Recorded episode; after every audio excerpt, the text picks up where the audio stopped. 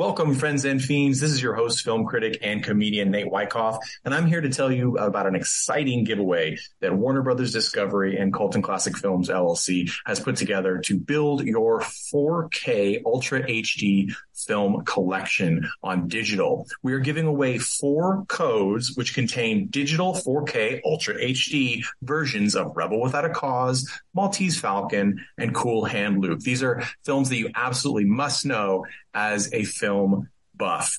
You can get this code by being one of the lucky four people we pull from our newsletter list. So go to coltonclassicfilms.com slash newsletter and give us your email and your name and we'll sign you up for the newsletter and we will enter you in the competition. That's all you got to do. So please go ahead and do that. The contest ends on April 30th and we will send out the winning codes on May 1st. Thank you so much for being a listener. And here's your episode of Cult and Classic Films podcast.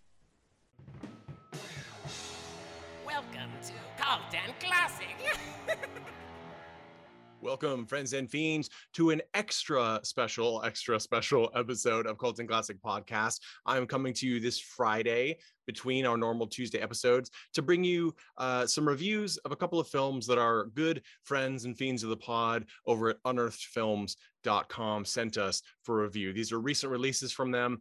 Uh, they both are very different from each other and have uh, unique things to recommend them. Uh, I'm going to give you a breakdown of each of them now. It's not going to be as in depth as one of our panel discussions because these are films where if they sound at all interesting to you, I recommend checking them out and, and forming your own opinions. These are these are both thinker films. They are not straight up entertainment, which I find is uh, often the case from unearthed films releases, which is always a nice thing for those of us uh, who really dissect film, which is I think we all know what we do here at Cult and Classic Podcast. So uh, join us on Tuesday for another uh, main episode of Cult and Classic. But right now, I'm going to give you the lowdown on 2017's Italian film Expiation, released uh, this February from Unearthed Films, and uh, a re release of their uh, Unearthed Classics. Uh, line film Tokyo Decadence from 1991 slash 1992, depending on where you get your distribution dates from. so let's dive right in. First, I'll talk about Expiation. It's the lesser known of these two films. Uh, it is more recent.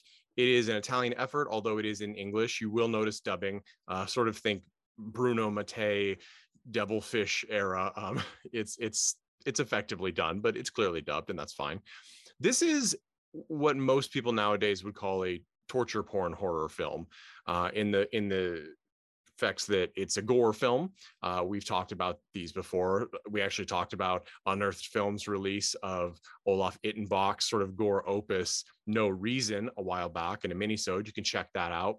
This is a much smaller scale film than that. There's a lot less uh, gore to go around, but there is certainly some some gruesomeness here. Uh, basically, the film's plot is that we see two men wake up in some sort of abandoned overpass type place. Uh, one of them is naked and strapped to a chair and gagged, and the other one is on the floor in front of him. And we soon can figure out that he's kind of a he might have some mental uh, imbalances, but he's definitely a, a junkie and uh, some sort of tweaker who's not completely uh, functional as we would call it. Uh, and then we learned that there is a, a, mature woman in a very sort of risque, pretty woman prostitute sort of outfit, um, sitting in a, a, chair across from them, occasionally filming with a, a handheld camera uh, what happens. And what happens is the man strapped to the chair is brutally tortured by the uh, tweaker who wakes up and smiles and fumbles around on stage for uh, most of the film. The gore itself is hard to watch, but if you are a gore hound uh, and you watch a lot of these kind of movies, uh, it's not going to be as extreme by any means as something like um, the Japanese guinea pig film, which is uh, incredibly graphic, or uh, the American guinea pig series, which I think Unearth also has released. Uh, but it's still gruesome nonetheless. There is a plot here, much like uh, No Reason. There is a a plot that is revealed as you watch. Uh, we occasionally get flashbacks from the woman filming's perspective. And at the end of the film, we get a a flashback that seems to explain the proceedings more fully. Now, would I say this is a plot heavy film? No. Uh, this film is mostly about watching two very strange, damaged people uh, torment and and voyeuristically watch the torment of this changed man. You don't really feel sorry for the changed man by the end of the film. Uh, that's not a spoiler. There is sort of a reveal uh, to some extent at the end of the movie but it's not going to be an uh, uh, gotcha moment. That's just not this kind of movie. It's really going to revel in forcing you to to sit and watch as as graphic gruesome things are done from face cutting to uh, burning uh, there's some acid burn effects near the end which are quite well done they're some of the best it's well done gore uh, it's just not as extreme and and copious as some other gore efforts that said as a person who tends to like a narrative, that's not really what uh, I'm here for. And luckily, Expiation does have some more of that, but it is very ponderous. You're left a lot of time to think about what you're seeing and why you're seeing it. Unlike, say, No Reason, uh, which which a lot of people will call Olaf Ittenbach's opus, I think it's safe to say at this point, uh, although he's certainly still, you know, there's still possibility. Uh, this one does not have as much narrative. It feels like uh, what it is, which is a, a, low budget independent attempt to enter into the genre. That does not say that's not saying it's bad. It's actually, I think, the opposite. I think they competently did what they set out to do. Uh, is the film slow, even with the gore? Yes, it's very slow. Um, you are left to watch, and it's almost dialogue free. As I said, it's dubbed into English, uh, but it's not. you could be with the sound off, and you're really not going to get any um, you're not going to miss any dialogue. The music, however, uh, which occasionally is played through uh, an old uh, turntable, is it adds a very Reservoir Dogs esque quality, and and certainly people watching it would would feel that. Um, would I recommend Expiation? Yes, to its target audience. It is not a film that aims for everyone. It aims for people who watch these kinds of extreme cinema, uh, as it is today called. Um, if you want to experience a film where you watch horrible things and you're not sure what you're supposed to be feeling, um, this succeeds. Uh, is it is much of a complete film in the sense that there are multiple characters, multiple uh, story elements, uh, and a mystery afoot that Olaf Ittenbach's No Reason is? No. But again, that's not what it's aiming to be. They knew the scope of their budget clearly. There are almost only these three actors: the man in the chair, uh, the the tormentor, and the woman who's filming it, which I think we would call the lead in this particular case. Um, the the actors do a good job. Um, Chiara Pavoni is is the lady as as she's credited. Um, she there is full frontal female uh, and male nudity. Uh, the the most shocking scene for most, and this isn't really a spoiler. It's it's not. It's been done before, um, but this is fairly effective. Was a a hammer to the testicles uh, scene, which is definitely uh, it's affecting.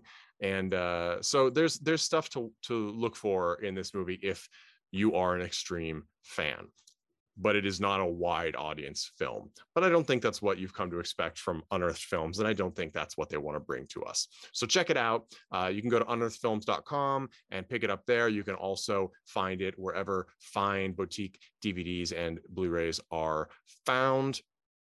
Next up is a film that I I truly adore. As a film critic, I think this is one of the best, most interesting films uh, in uh, that Japan has produced, and they've produced some really great stuff uh, and really disturbing things as well as we all know. This is both. It is disturbing and it is great. Uh, it's called Tokyo Decadence. That is the Western release title. The uh, actual original title is Topaz, as in the stone. Uh, it was when it first leaked over here in the U.S. on bootlegs and things. You would often see it as um, Topaz uh, with it with an e instead of an a.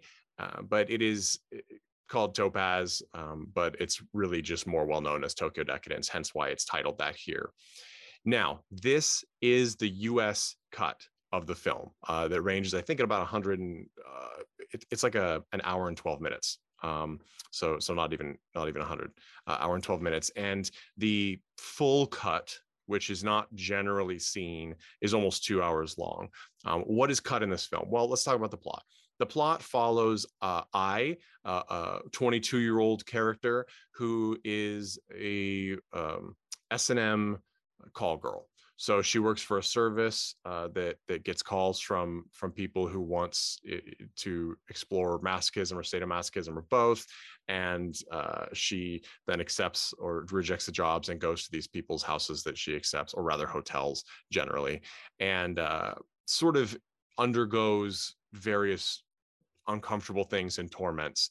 Um, this sounds, as you're hearing about it, or when you hear people talk about it, or even when you read um, synopses of this film, it sounds like it's all about the degradation. Um, and I'm going to have to disagree. I think there's a lot of things you can discuss. This is the kind of this is a movie for readers, as we would say here at Cult and Classic Podcast. You can absolutely take away tons of different messages. This is actually not what I would call a sexploitation film, although it certainly uses many of those elements to extreme appeal. It is a an art house film.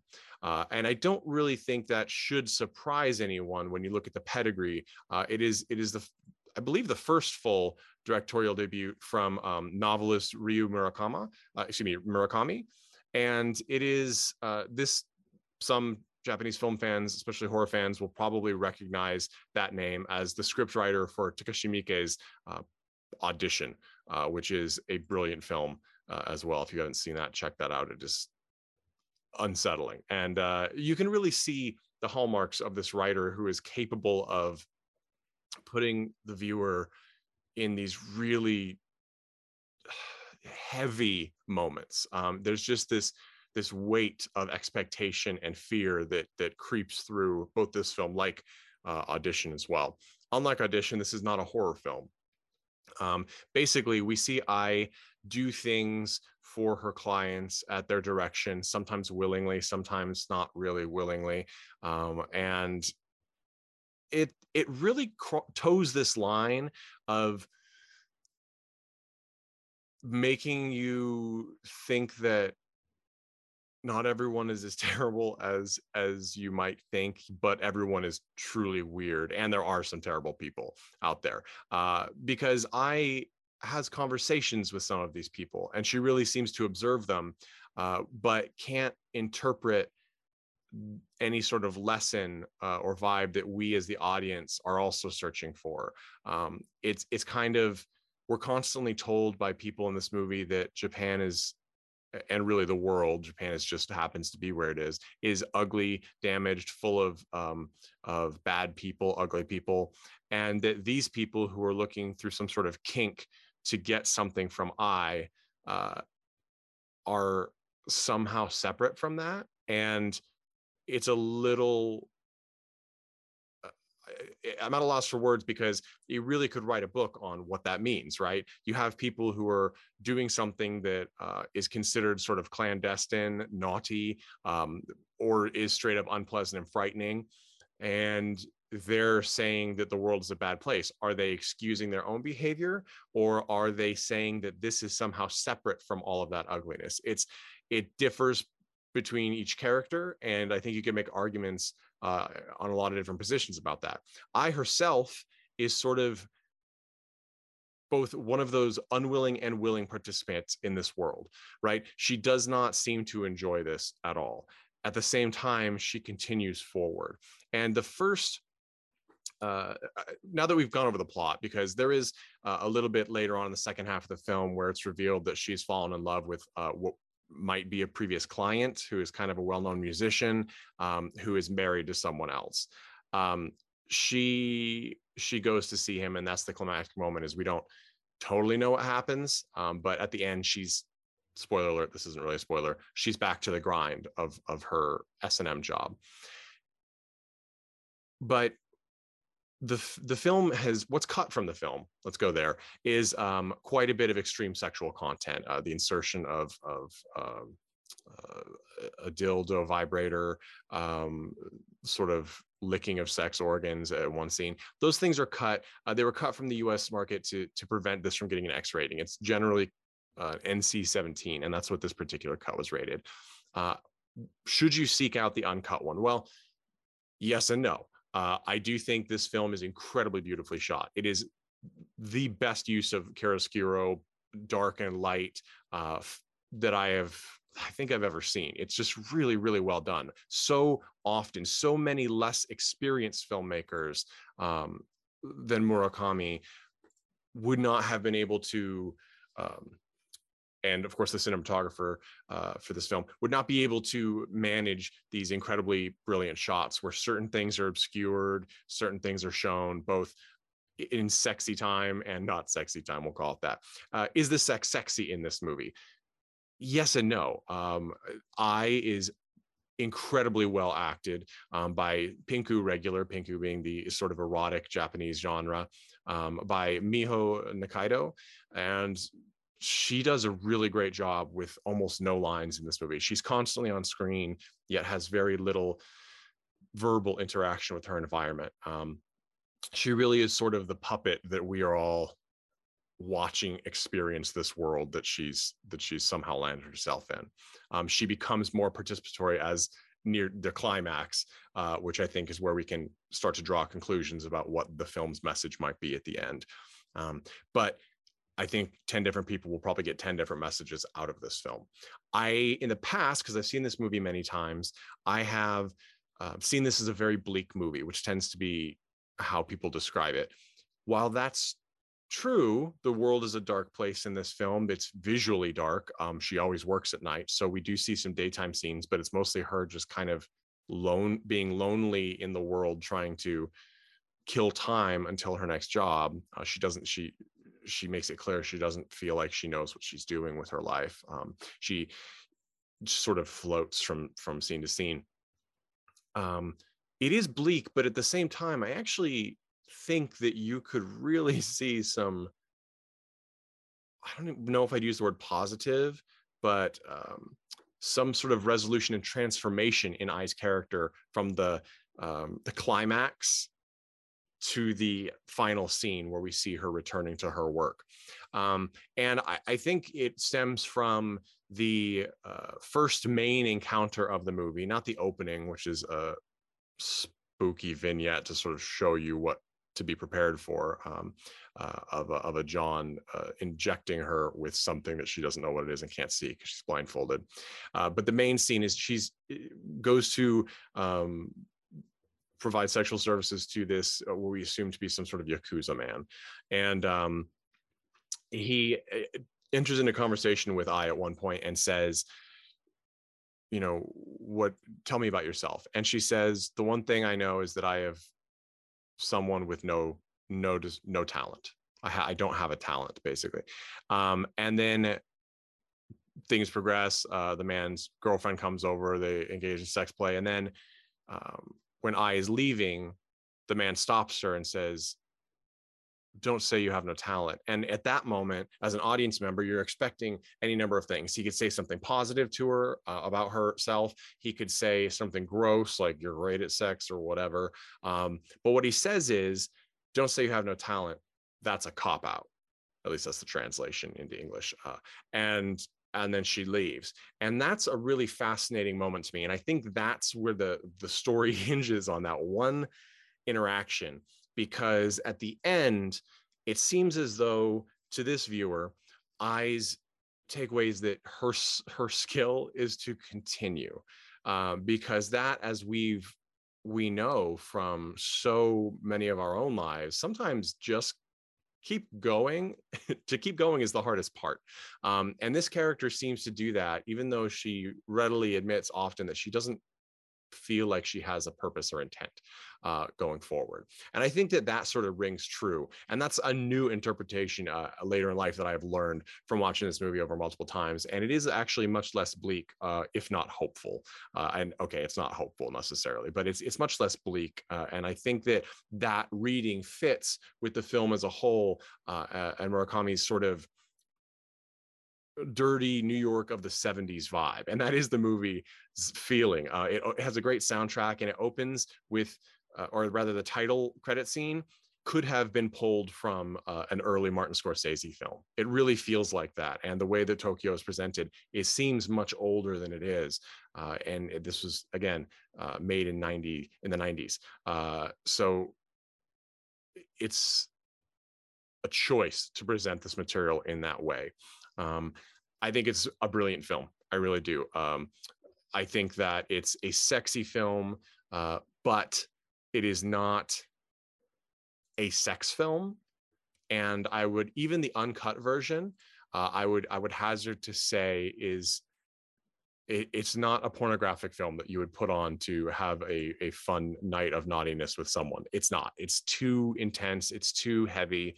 Um, and that brings us to what I keep putting off, which is the cut footage. Again, it's very graphic. Um, should you seek it out?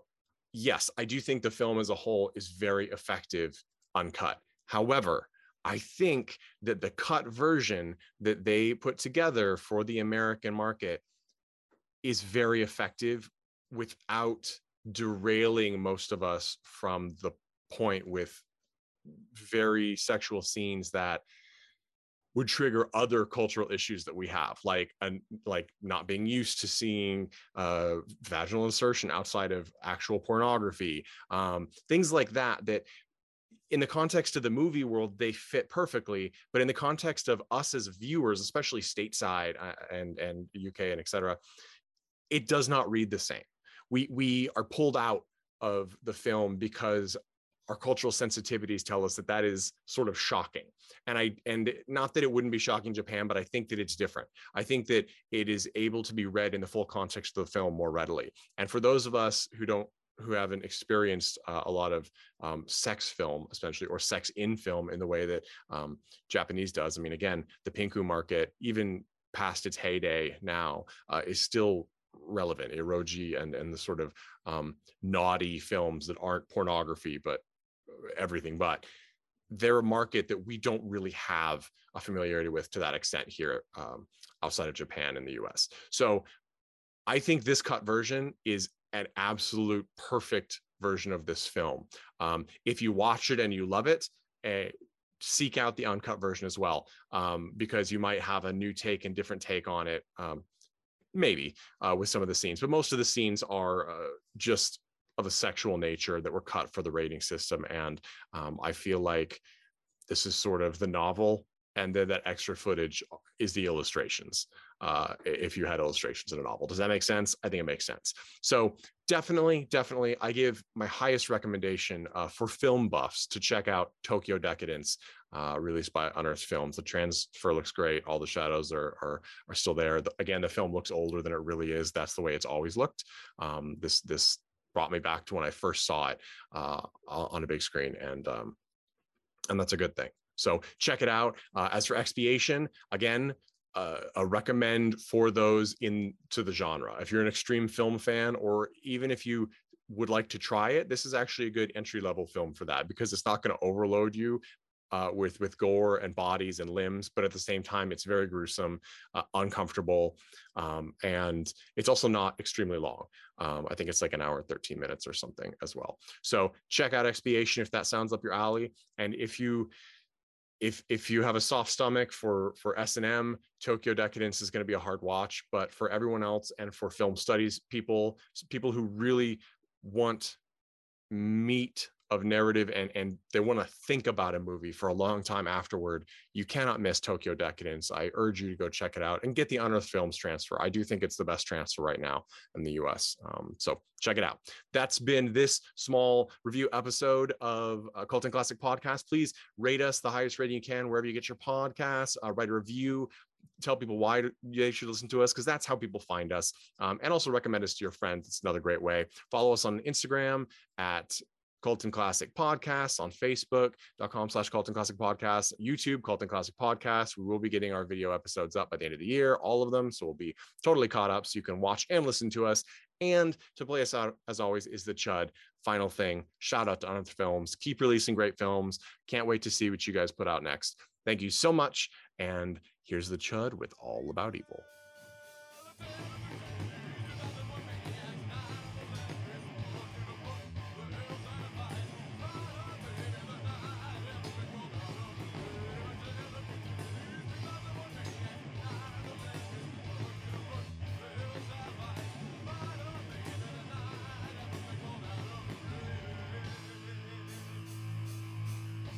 Hey everyone, thanks for listening to Cult and Classic Podcast. This podcast is important to me, but what's more important are the rights, privileges, and freedom from violence of everyone in this country and in this world. And that means supporting Black Lives Matter. If you'd like to make a donation, please go ahead and visit coltonclassicpodcast.com where we have a list of places you can donate and help out. And please stay safe.